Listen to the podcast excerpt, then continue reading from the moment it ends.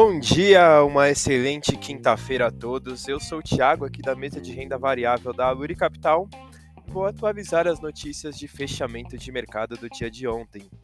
No mercado internacional, fechamento de ontem, dia 5/4, o S&P 500 teve uma leve queda de 0,40%, o DXY, que é o dólar frente às principais moedas, teve uma alta de 0,31%, e os treasuries americanos com vencimento para 2 anos tiveram uma queda de 0,07%.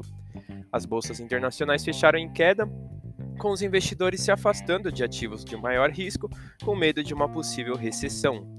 Os indicadores internacionais para o dia de hoje, os pedidos iniciais de seguro-desemprego nos Estados Unidos saem às 9h30.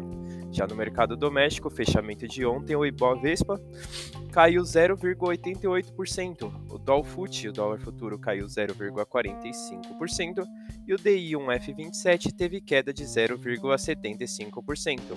A bolsa doméstica fechou em baixa, com o Banco Central afirmando que deve manter os juros altos pelo tempo que for necessário, manter muita atenção nos desdobramentos do novo arcabouço fiscal e com o cenário político recente. Essas foram as notícias de hoje. Desejo a todos uma ótima quinta-feira e um excelente feriado.